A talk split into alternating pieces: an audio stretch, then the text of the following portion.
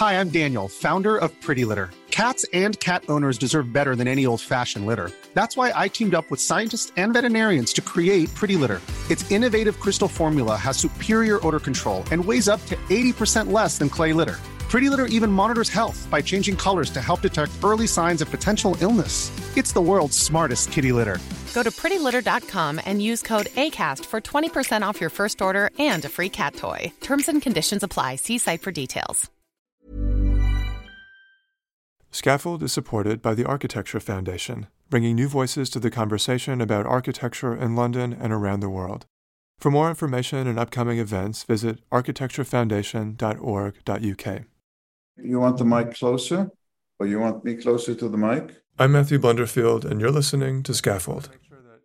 In this episode, I speak with the architect Moshe Safdie, who has designed some of the world's most influential and memorable structures, from the 1967 modular housing scheme in Montreal known as Habitat 67 to the Marina Bay Sands development in Singapore. In our conversation, Safdie reflects on his more than 50 years in practice, delving into the deeper context behind his most notable projects and underscoring his aspirations as a humanizing force in the context of mega scale urban structures. Safdie is 85 and has just written a memoir called If Walls Could Speak, published last week by Atlantic Books. We spoke over Zoom in early September of 2022. Safdie was in his office in Boston, and I was at One Old Street Yard in London. It's worth noting that his mic malfunctioned, so we were left with just the Zoom recording for his end of the conversation. So apologies for the slightly less than ideal audio quality. All right, so here's my conversation with Moshe Safdie. I hope you like it. So, I just finished reading your autobiography, and um, in a way, that's the kind of premise for this conversation taking stock of your life and your accomplishments in architecture and I feel like we need to start where you were born and where you spent the early parts of your life in Israel, growing up in Haifa, during the formative years of the state. And I wonder if you can just take me back there, take listeners back there to to give a kind of picture of your childhood in Haifa. So there were, uh, you know, looking back, there were turbulent times.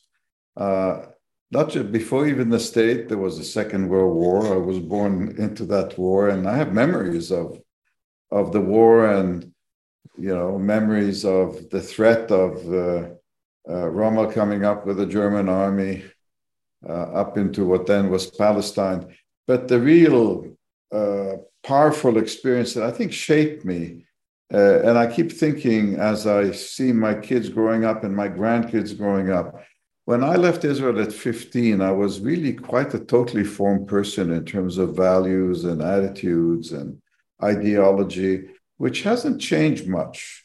And I think that had to do with the kind of intensity of the times. There was, uh, you know, the making of a state, but uh, it sounds corny, but it was making of a state. There was a war of independence. The fighting was in the streets of my own city. Um, there were, it raised issues. I have memories of people looting uh, in my hometown and then uh, joining the youth movement, which occupied our whole life. You know, the youth movement was the center of everything, which probably explains why I was not a very good student in, in school. And going to the kibbutz in summers and working there, all these were just like very powerful uh, even though you think about it, I was 13, 14, 15. It's like kid, a kid, but didn't feel that way. Mm. Yeah, it seems like you were forced to mature quite early on in your life, and you moved. And I didn't feel particularly young when I got married at 21. You know, I mean that even for then was young. and so you moved with your family to Montreal when you were 15. This was in part because of um, complications with your father's uh, business. It was very difficult for him to be, in effect, an entrepreneur. Uh, the government wasn't very uh, accommodating to his business. So, um, as a result, you immigrated to Montreal. Um, could you talk more about the kind of uh, culture clash or kind of uh, transition from Israel to Canada and the effect that had on you as a young person? So, uh, first of all, leaving Israel was super traumatic. You know, I felt like I'm being uprooted. It was painful. You know, I would write my friends every day as we left. I think there was kind of an interesting moment uh, that my parents decided well, we had to travel and wait for a visa uh, in Milan. But even besides that, we basically traveled through Europe for about three months, which included France and London, uh, France, uh, Paris, Versailles, um, Rome, Milan, uh, Lake Como, you know, the whole region.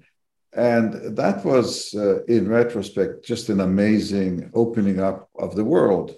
Uh, not just even, you know, all the monuments and, and architecture that like Adri- Hadrian's Villa and the Pantheon and, and the cathedral in Milan, the Duomo, but but even food, you know, like all of a sudden all these tastes and and I think that my parents probably were doing this as appeasement, a kind of a, to sweeten the blow. But then arriving in Montreal in March, melting snow, everything gray, you know, a brick city essentially, very shocking, very shocking. I go to the, to finish high school. I had two years and a month or two, and I go there and they say, "Oh, Moshe, it's too difficult to name. We, we, we're going to call you Morris," and, and you know all that, and and even feeling so strange with the Jewish with the Jewish uh, uh, students in, in my school because they seemed like another world altogether to, to, to a young Israeli. So it was shocking and uh, with fair amount of unhappiness at the beginning. And then, you know, you adjust and things change. And what I did find is a couple of wonderful teachers and and actually became much more interested in my studies at hmm. high school in the last couple of years. Can you just tell me briefly about those teachers and what kind of influence they had on you? Uh, one of them, I remember his name was Bernard, uh, Mr. Bernard, who was an English teacher, and we did the book of Job and we did Julius Caesar. And, you know, King James, you know, I studied the Bible for many years in Israel and hated every moment in the original language. And here's King James, and a, a, teacher who knows to present Job with all its, you know, moral complexity, and it just opened up the whole Bible for me. I became avid reader about the Bible, other books, and uh, it, and and Julius Caesar was like an introduction to Shakespeare. But really, you know what a wonderful teacher can do: just open your eyes to to language, to to the poetry of it all. And the other teacher was a chemistry and physics teacher. And, uh, you know, I had an inclination to the sciences and I just gulped it all. You know, I just loved physics and chemistry and math. Mm.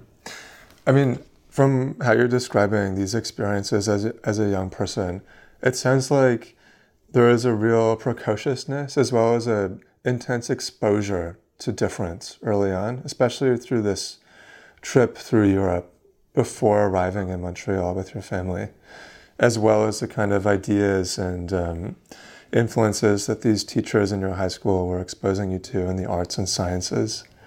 And I mean, it just reminds me of a title of a relatively recent traveling exhibition of your work, which was called Global Citizen and the fact that, you know, essentially at the age of 15, that's precisely what you weren't. and the reason I'm trying to reinforce this is because a lot of people um, now and even at the time would have difficulty understanding how your career really commenced in architecture. Because at 24, I think you were 24, um, you had secured the uh, commission to design Habitat 67 for the Montreal World's Fair. And I think now, especially now, but even then, that seems like an unprecedented opportunity. Um, could you tell me more about the events around your research and your academic development that led to you getting that commission? So there were a sequence of events. Uh, the first occurred while I was still a student. Uh, the Central Housing and Mortgage Corporation, which is the Canadian equivalent of, say, the US HUD, the housing agency, uh, introduced a new scholar, traveling scholarship. One student from every school in Canada traveling together to study housing in North America. And I jumped on that, and it was life transforming. We had an interesting professor who was our guide from Toronto, and we traveled from essentially one public housing complex to another and they were proliferating all over the US cities and Canada then. Uh, they were still freshly built, but already uh, you could feel the, the, the, the well, you could feel the tragedy of what they were uh, causing and, and trying to resolve unsuccessfully. But also, you know, Levittown and Chatham Village and some uh, luxury apartments. And I came back thinking anybody who had a few dollars and had the choice went to suburbia. But that seemed so unappetizing that surely if someone could invent a housing form, urban housing form that gave you the quality of life of a house, and I came back like for for everyone a garden and every apartment a garden and we must reinvent the apartment building i literally wrote that i wrote in my written thesis a case for city living and described in words what habitat is. Mm-hmm. So then, in the thesis itself, I ad- adopted the idea of modules with the idea of factory produced uh, components. And the genesis of habitat is in that thesis. But I kept at it. So when I was at Kahn, I would continue working on it and sending uh, drawings to the UN a refugee commissioner suggesting to build a, a, a, city for the Palestinian refugees with modular factories. And, you know, I was uh, uh, very intense and I'd say driven. And so when Van Ginkel comes back, my professor, who was my uh, advisor on the thesis, and say, come back to work on the master plan of Expo as a civil servant, basically, and leave Kahn prematurely, which was a sacrifice, I sort of, uh, with a lot of uh, chutzpah, I say, uh, yeah, but I want uh, an agreement that I can pursue my thesis as a potential pavilion. And, you know, he had nothing to lose. He said, sure, why not, you know? I just want to pause a bit on this part of the, the story, which is your experience working in the office of Louis Kahn. Um, and first of all, I want to understand more about the kind of daydreams you are having, speculating or fantasizing about these encampments or these kind of far off projects, or are you saying refugee um, facilities for Palestinians? Tell me more about the kind of idealism that you were displaying at the time. Well, there's a combination of my political sensibility and uh, and my ambitions as an architect. So, my ambitions as an architect is this idea of a housing system uh, expands to become a city. And I started thinking in terms of the aggregation of modules and forms of pyramids, half pyramids. Essentially, uh, in my thesis, the buildings were vertical. And by then, I'm trying to incline them so that there are gardens open to the sky. And I'm looking for structural forms that would allow me to do that. Um, we, I used to call them membranes. But then there's this idea that we've got to do something about the Palestinian refugees because, um, you know, we have no chance in the future unless that somehow gets resolved because those are going to be uh, a source of conflict. And so these things get to, sort of get mixed up one with the other. Um, and actually, I was serious about it, and I pursued it later. When I went back to Israel and I was older after Habitat, uh, I joined forces with uh, uh, Victor Rothschild, uh, you know, and went looking for sites and discussed it with uh, Shimon Peres. And so this was an ongoing thing, sort of intertwined with my ambitions as an architect. Mm. There's so much optimism and even utopianism in that kind of thinking.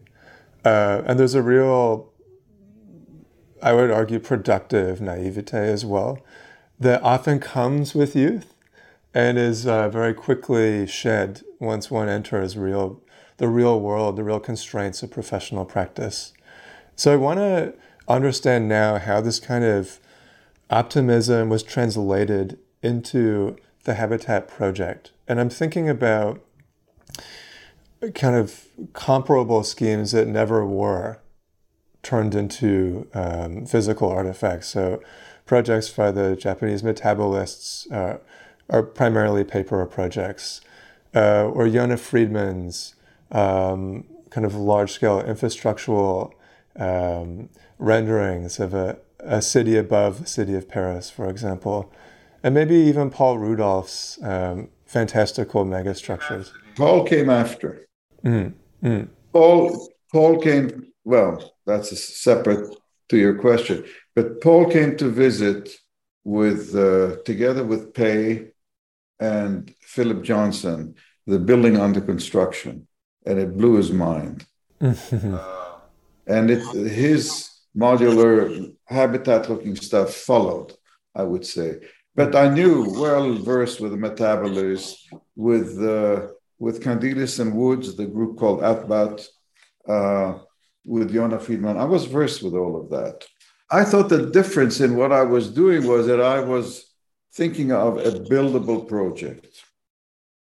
And even the original scheme for Habitat, which didn't get built with the rhomboids and, and the much larger scale, was buildable. I mean, and I knew that the first thing I need to do is get a serious engineer, good engineer, but a serious engineer, because I had to make decisions. Is it going to be a frame? Is it going to be load bearing? Is it going to be concrete? And and luckily managed to get Komendant, which came with a lot of baggage because Komendant was concrete automatically. If I went to someone, maybe Larry Collet, it might have been, uh, he might have steered me into lighter construction.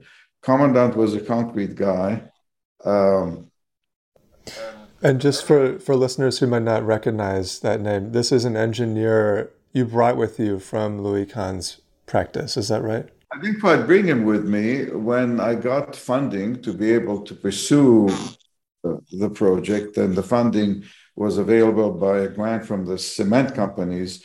I, I then went to Expo and got authorization and I, I went to, to actually not to Philadelphia. He lived in Montclair, New Jersey, and and asked him to recruited him.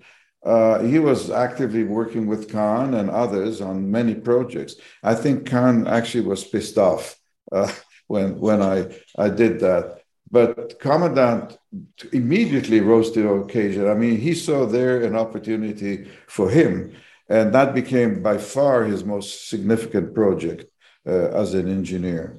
Mm. And he had this confidence where, you know, he he looked at the studies and the models and he said, yes, it can be done. And then thereafter starts the, the, the drama after the, yes, it can be done. And, and so the difference is we were thinking construction. And you see the differences in the from the metabolist and the others in the detailing of the what makes habitat at the end a wonderful place to live in. Uh, as distinct from abstract mega you know structures etc which i myself was toying with before i built habitat. Mm-hmm.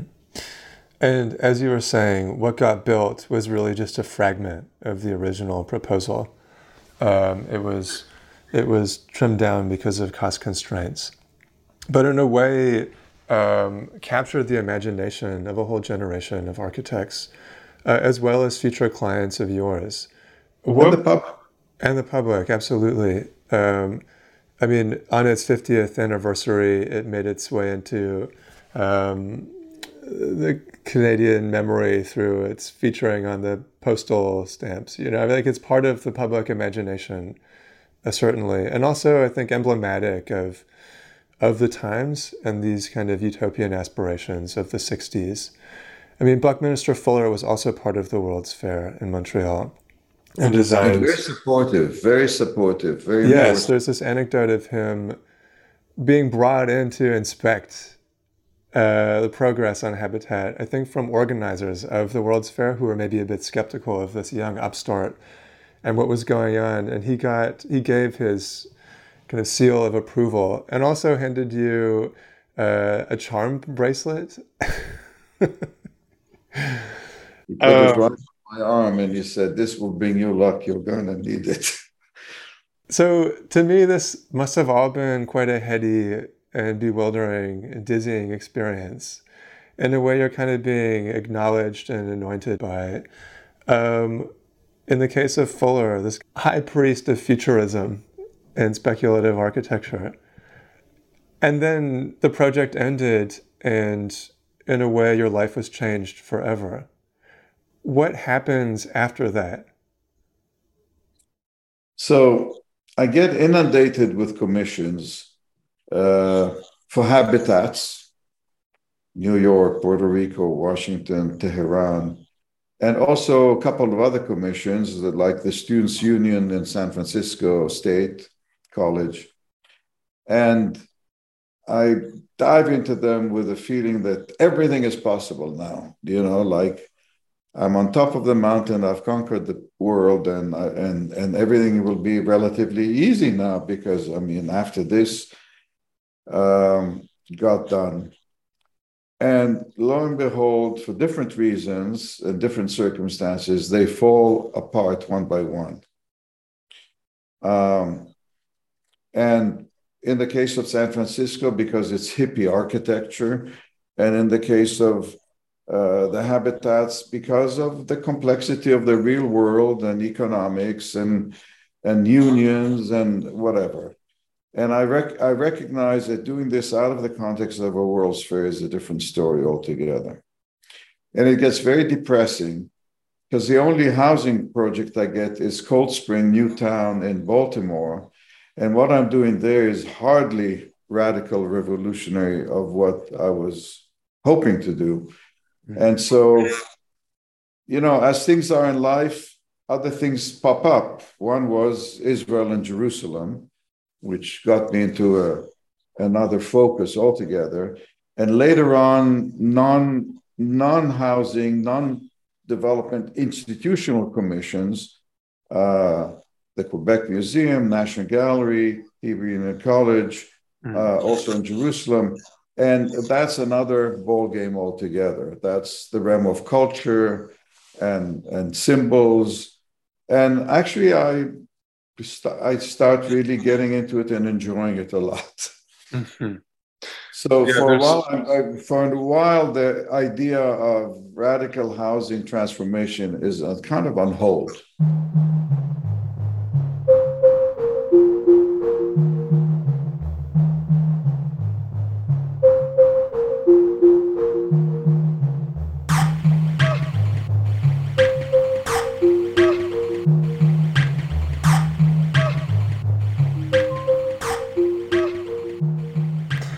There are so many projects in Israel that you've been involved in. And I guess you started practicing there in 1970 and have, as a result, devoted more than half your life and practice to building in Israel.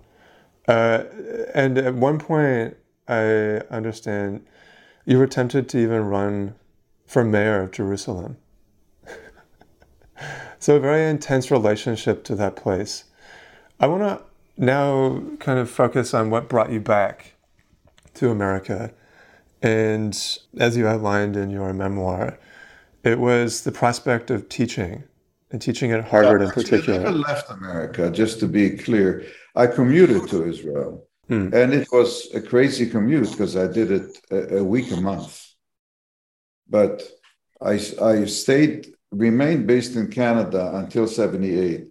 And what was very difficult is that through those years after Habitat, I didn't get a single commission in Canada, not one, not even a house. And you know, I'm getting these commissions elsewhere in the world, whether they were built or and then uh, unbuilt, and then in Israel, and uh, wondering what is all this. The National Gallery went for competition. I didn't make the short list, and I, you know, I was outraged about not making a short list of twelve. I, you know, as I tell in the memoir, I write Trudeau a kind of and I knew Trudeau by then because I traveled to China with him uh, in 73. And I say, what is this? Uh, but uh, I, re- I recognize that there's an issue. And then Harvard pops up. And it solves a lot of issues for me. And uh, one of which is that I've separated or divorced from my wife, and I, am with Michal my my new partner, and she's in Israel, and I'm anyhow. We we converge on Boston. That's a personal solution, but I also recognize that I didn't have much chance in Quebec at the moment of resurging separatism. And ironically, I get to Boston, and the next thing I do is over the next few years, all I'm doing is Canadian buildings. Mm. Most of what I do is Canadian buildings in succession like six national institutions in succession, all competitions except for one.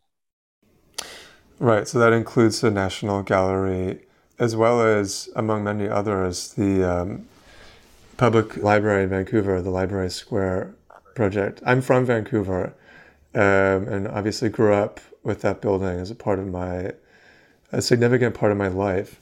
I mean, before before we get to those projects, I want to talk more about your transition into teaching and leading the urban design program at Harvard, because it seems like there was some friction or tension or a difference of position um, there, which seemed to manifest itself in your um, speaking out against certain trends in architecture that revolved around this this kind of nebulous theme of postmodernism. Um, could you tell me more about the atmosphere at Harvard while you were leading the program there in urban design and what exactly was uncomfortable to you about what was happening in the School of Design? Uh, you know, the context is that I, I come to succeed uh, Sultan and Willo von Moltke, uh, who were uh, heads of urban design before me, you know, modernist uh, people with a very intense social commitment and conscience, uh, and Sert. Um, and uh, the first thing I do is kind of do a whole review of the curric- curriculum and reorganize the department and bring in development. But something funny is happening because I'm teaching in the studios, I'm teaching students of architecture and urban design and landscape. And we had this Jerusalem program, which was very popular. So this was real multidisciplinary series of studios.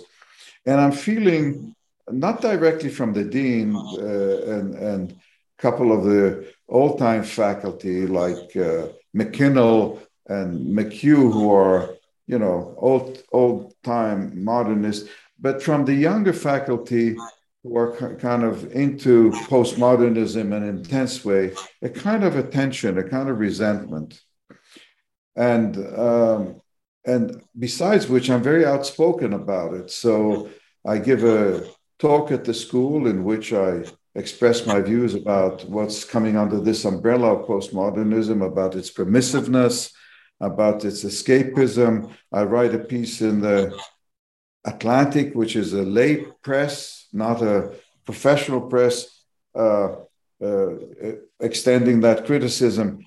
And it creates a lot of antagonism, not just in the school, but in the profession. I just want to hold on that Atlantic article for a moment. So it was called Private Jokes in Public Places. And you are effectively voicing your frustration with work from the likes of Charles Moore, Stanley Tigerman, Aldo Rossi, Robert Venturi, Frank Gehry, and there was a lot of blowback in in um, you expressing your opinions about the work from these people, and essentially your frustration with naming names was really taboo in a in a lay pre- press. Can I wondered if you could help me understand what exactly the frustrations were. I mean, it's kind of embedded in the title of the article itself. Can you unpack that frustration with the kind of irony of, of the postmodern turn? First of all, I felt that I was completely uh, in uh, agreement that that the modernist movement per se and, and many of the prototypes that had been put forward had failed. There was no, you know, I mean, Team 10 already expressed that kind of, um, Team 10, the, the European group, expressed that. And so the, what I felt is yes, the solutions failed, but the social commitment that led to that movement is completely valid and, and, and central as ever. And the postmodernists were saying not only has it failed, but the whole parameter or framework around which it was premised is failed. I mean, even today, Rem talks about, you know, uh, the fact that we cannot uh, pretend that we can solve these real big problems. We can, uh, the, the limit to what we can as architects intervene. And, and, and so I felt that the reframing of the mission of architecture was in itself uh, misdirected and actually, uh, if I could say so, politically irresponsible. My political being was in this discussion as much as my architectural being. Mm. Uh, and as I think that the proponents, I mean, the practitioners like uh, Michael Graves and, and Charles Moore, I think politically were very uh, framed, saw things differently uh, in terms of what the mission is. And it got hot, heated, and you know there were different formats, like the design conference in at Aspen, where uh, I framed one of the years around that question. And just for listeners who aren't familiar with this debate you organized in Aspen, it took place in 1979, and you invited a whole roster of participants from within and beyond the discipline of architecture. So you had figures like Robert Stern, uh, as well as people like Christopher Alexander, author of A Pattern Language, fashion designers like Issey Miyake or Pauline Trigère. You had aircraft designers, evolutionary scientists, mathematicians. So I think in this list, uh, in this list, we start to understand in a way where your frustrations lie and where your ambitions or where your optimism for the potential of I guess, an alternate form of postmodernism lay.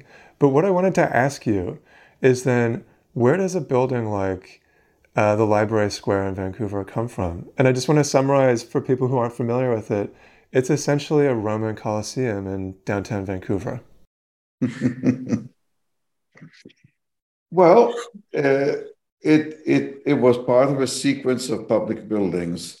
And the program, the program was quite interesting because they said they want to have an urban room. Actually, they didn't quite call it that way, but they wanted to have a major space which is outside the control zone of the library, which is open almost 24 hours, which has shops and cafes, and people can come and be there even if they're not within the library activity.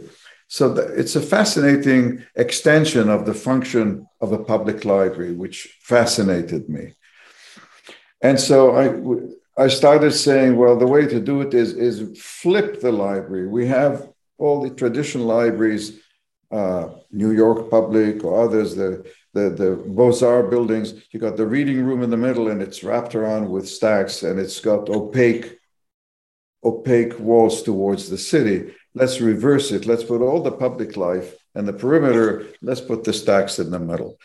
I love just how much you leaned into the Colosseum reference though, because it it's literally it feels like a direct transposition of that building into this very modern environment. I mean, Vancouver is one of the youngest cities in North America, and so to have this this um, miniaturized ancient structure in downtown Vancouver uh, is quite surreal, and to me, it is a. Surprise. It was almost the same size.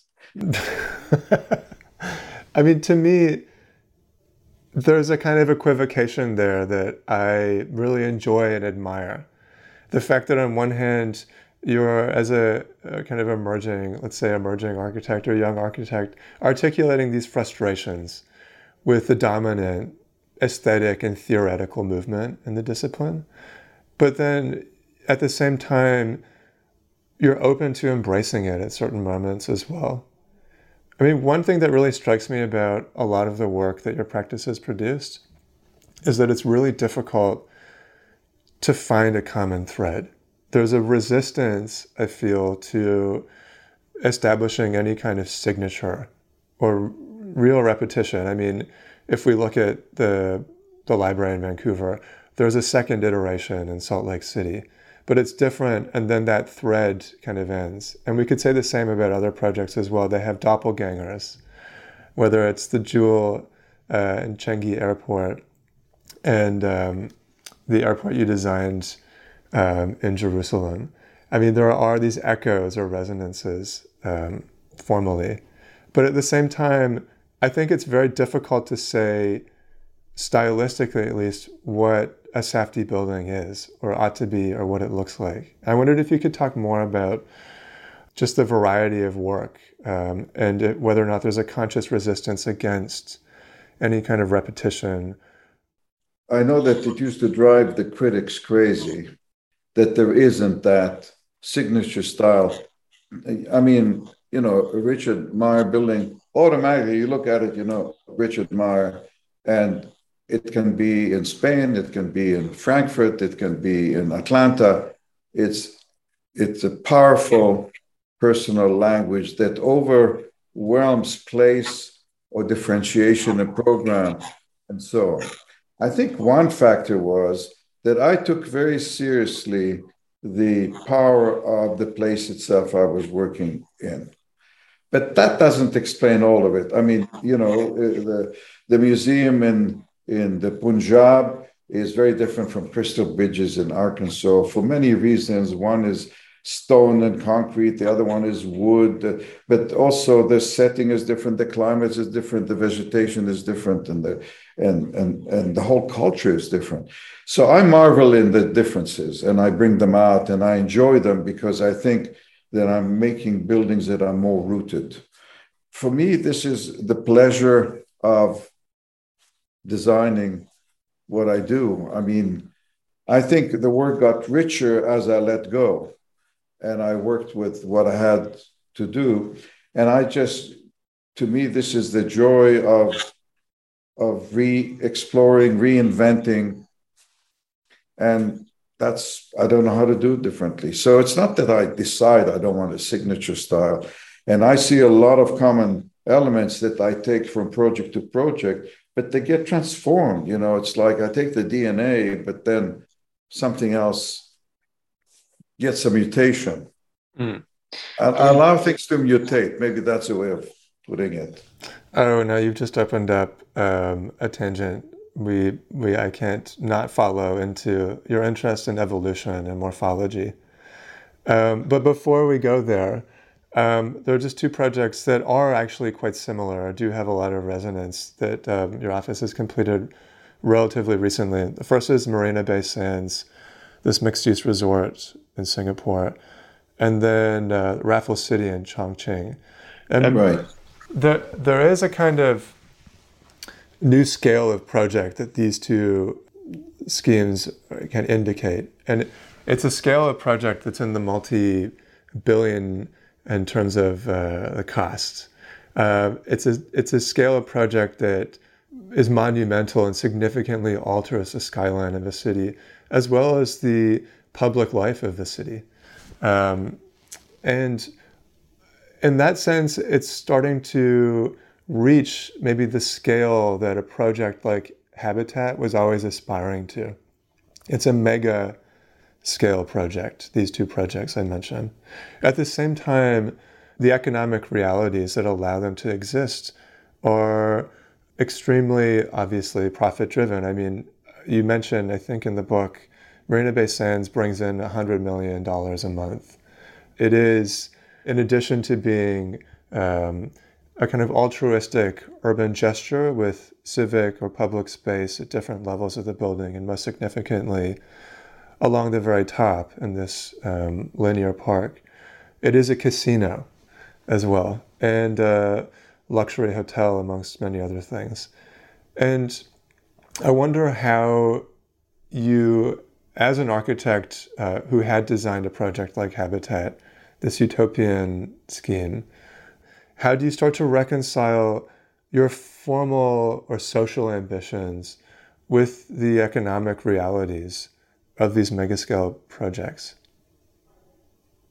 There's a whole set of fascinating issues in your question because first there's a transition from working on institutional projects and projects which let's call them are outside the marketplace to all of a sudden being thrust into the middle of the marketplace. They couldn't. It, it's central. The, all these projects and many of the projects I'm doing now are being done for developer developers, and if they're not going to meet the requirements or the demands of the market, they just won't get built. So when out of the blue, Sheldon Adelson approaches me to to take on uh, Marina Bay Sands. It was a competition. Uh, and it happened at Yad Vashem, of all places, at the Holocaust Museum. Right. You were in the line for the bathroom, and he wheeled up to you and made you this offer. and and so, you know, my wife, my wife said, "Are you really going to take on a casino?" And you, you know, I have I have issues with it every time I go to a casino, and particularly if I go during the daytime, recently, for other reasons, I went to see one that's in Boston, and it was daytime, and there were these obviously poor people putting the money in machines and sending it away, literally. It's it's painful. It's exploitative. It's uh, even if it's in Asia, part of the culture. I mean, it's clearly in Asia part of the culture. I, has always been. But I look at the program, the casino is 2% of the area. It includes museums and theaters and hotels. And it is really a, a small microcosm of the city in Singapore. And I say to Michal, my wife, and myself, this is an opportunity to create an exemplary public realm, to show what a public realm can be that transcends the mall and and and you know that even though it's private it works well as part of the city. And that's the way i went about it and i don't regret it. I didn't think at the time that i'm creating a symbol that will represent the country which is what it's become. In fact i'd say more than that marina bay sands is almost a symbol of asia. I mean when the bbc covers Asia, they show Marina Bay Sands uh, as a background. Uh, and that happens, you know, it happened to Utzon in Australia. It happens. I, you know, it's amazing. And you realize you did something, mm. something very dramatic that's very memorable and etches in people's imagination. Now, one thing that happened to our office as a as an office is that once we did that, we knew we can do anything, any scale. You know, we don't have to be SOM or HOK or 5,000 person office. We are 80 people here can do any scale project anywhere in the world. That's an amazing sense of, of potential power. Is it really just 80 people? I didn't realize. We're 80 people in Boston, and with say worldwide, we're probably 100, 110. When we did Marina Bay Sands, we grew to 130, but we've never been like the 300 of Zaha or the 200 of Frank or the 1000 of SOM. You know, I mean, we're a compact studio. Mm-hmm. And it's amazing that we can do that with this number of people. When Raffles City came from a private developer, in the aftermath of the success, there was no casino involved. More difficult because casino pays for a lot of stuff, like museums, and there is no casino. It really is a commercial project. Could you make something that of that scale that is contributes to the city life and to the people who are working in it and living in it? I feel that what we've learned with Raffles City and several projects that now have followed is that we are very effective in taking the density and scale that generally produces very inhuman results and making a big difference by the way we put it together. And humanizing the megascale, it's a title of various lectures you've given over the past decade. And it's a real focus, it seems, of your practice now. And what seems to have been happening more recently is a revisiting of the habitat scheme, asking the question how do these ideals of effectively a garden for everyone, um, how do the ideals of the comforts of one's house translate into the realities of mass housing? the, these questions are being asked within the context of market development now. And you've established a research fellowship at Safdie Architects to investigate these kinds of questions. And it's actually led to some um, built results. I wonder if you could talk about how, in the end, you've managed to translate something of the essence of habitat into um, contemporary urban environments two factors are at work here.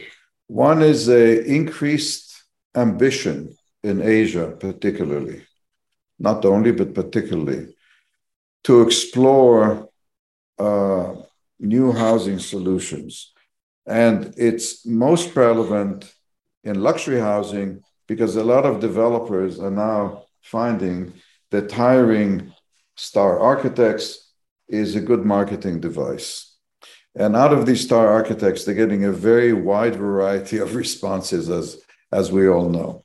Uh, we're, in some ways, on this bandwagon, the sense that our name and habitat as a concept and idea are used in the marketing of those projects. But it also means that the developer is committed to trying and replicate as much of the living conditions and amenities. And we achieve it by compromise, actually. There are projects, for example, in uh, Sky Habitat in Singapore, which is middle income housing, where half the people have large terraces and half the people have balconies. And not everybody has, you know, the perfect house in the sky, but it's a quantum jump from any conventional apartment building that's built in Singapore in terms of the quality of life that it offers. And, and so by accepting some compromise, we're having many more projects realized. But was, what's fascinating uh, that there's so many different fronts in the United States now. We're doing modular housing in timber, and you know that can go to medium densities up to eight stories high, and it is extremely sustainable. And you know using cross laminated timber and we're looking at it to apply it on a large scale in the Ukraine uh, once hopefully rebuilding begins. And we're working in all places you wouldn't expect in Florida on prefabricated modular medium density housing. So you, you're dealing with different components of the issue in, in, in, in different places. But the most rewarding thing is to see that it's now the mainstream in the avant garde that young architects, the next generation, they're doing habitat like stuff all over the place. And, and that is full cycle. It took 60 years. It's so, in a way, symmetrical, the, how your career has been bookended by this exploration of, of humanizing megascale work or of uh, alternatives to the point block tower, basically different ways of um, achieving density in urban development. And it just makes me wonder now about what you see the legacy of your practice being. I mean, you're in your 85th year now. You're about to publish this memoir. I read that recently you donated your apartment in Habitat to McGill University along with your archives. You're beginning to, in effect, plan your exit from from the from practice and speculate about what what continues on without you. And I wondered if you could reflect on that here for a moment. First, I should clarify: I'm not planning my exit from practice. I realize that circumstances I don't control will eventually create an exit of practice. But as far as I'm concerned, as long as my health permits me and my mind is is uh, is clear, I'm enjoying what I'm doing, and I don't intend to stop. And I'm working with a uh, together with a wonderful group of people who, many of whom have been with me for many many years. Uh, and it's and I'd say many years, 25 years, and and and 20 years, and it's a second cycle because one group has already retired. So, you know, there's generations here who are people who have who have made all this possible working together. Um, so, in terms of legacy, there's two aspects to it. You sort of wonder all this work you've done over the years. What would what's the outcome? What's and I can say that uh, luckily I live I've lived long enough to kind of see it. I kind of already feel that that one thing building that happened in 1967 was the beginning of something that has a life well beyond myself and well well beyond uh, any individual practice. And for my own practice, I hope that they embrace these principles. I'm sure that what they'll do when I'm gone is different uh, and is is is theirs. But I hope that the values and the principles and the lessons and the experience are all there contributing to what comes out of it. And it's a mystery that I will not know the answer to. Mr. Safdie, thank you so much for your time. Thank you. I enjoyed it. Scaffold is a project from the Architecture Foundation. I'm Matthew Blunderfield and I produce the show. The theme music is composed and performed by Luke Blair. Subscribe to Scaffold on iTunes or wherever you get your podcasts, and follow the show on Twitter and Instagram at scaffold underscore podcast. If you like the show, spread the word and leave a rating on iTunes while you're at it. Thank you to Moshe Safdie. Special thanks this week to Elizabeth Cregan. Thanks as always to Scandalin. And thanks to you for listening. I'll see you next time.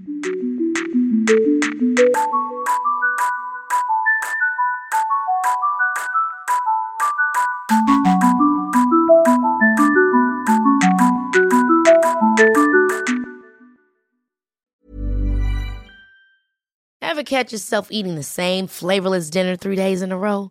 Dreaming of something better? Well, HelloFresh is your guilt free dream come true, baby. It's me, Keke Palmer. Let's wake up those taste buds with hot, juicy pecan crusted chicken or garlic butter shrimp scampi. Mm. Hello Fresh. Stop dreaming of all the delicious possibilities and dig in at HelloFresh.com. Let's get this dinner party started. Even when we're on a budget, we still deserve nice things. Quince is a place to scoop up stunning high end goods for 50 to 80% less than similar brands. They have buttery soft cashmere sweaters starting at $50, luxurious Italian leather bags, and so much more. Plus, Quince only works with factories that use safe, ethical, and responsible manufacturing. Get the high-end goods you'll love without the high price tag with Quince. Go to quince.com/style for free shipping and 365-day returns. Want to get a chiseled look in the jawline? Sculpt and shape your jawline with added volume from Juvederm Volux XC. Juvederm Volux XC is an injectable gel specifically designed to be robust enough to improve moderate to severe loss of jawline definition, and it is the first and only hyaluronic acid filler approved for the jawline. Add volume to your jawline for a chiseled look with Juvederm Volux XC. For important safety information and to find a licensed specialist, visit juvederm.com that's J U V E D E R M.com. Not for people with severe allergic reactions, allergies to lidocaine, or the proteins used in Juvederm. Common side effects include injection site redness, swelling, pain, tenderness, firmness, lumps, bumps, bruising, discoloration, or itching. There's a risk of unintentional injection into a blood vessel, which can cause vision abnormalities, blindness, stroke, temporary scabs, or scarring. Talk to a licensed specialist to find out if it's right for you. Visit juvederm.com. That's J U V E D E R M.com.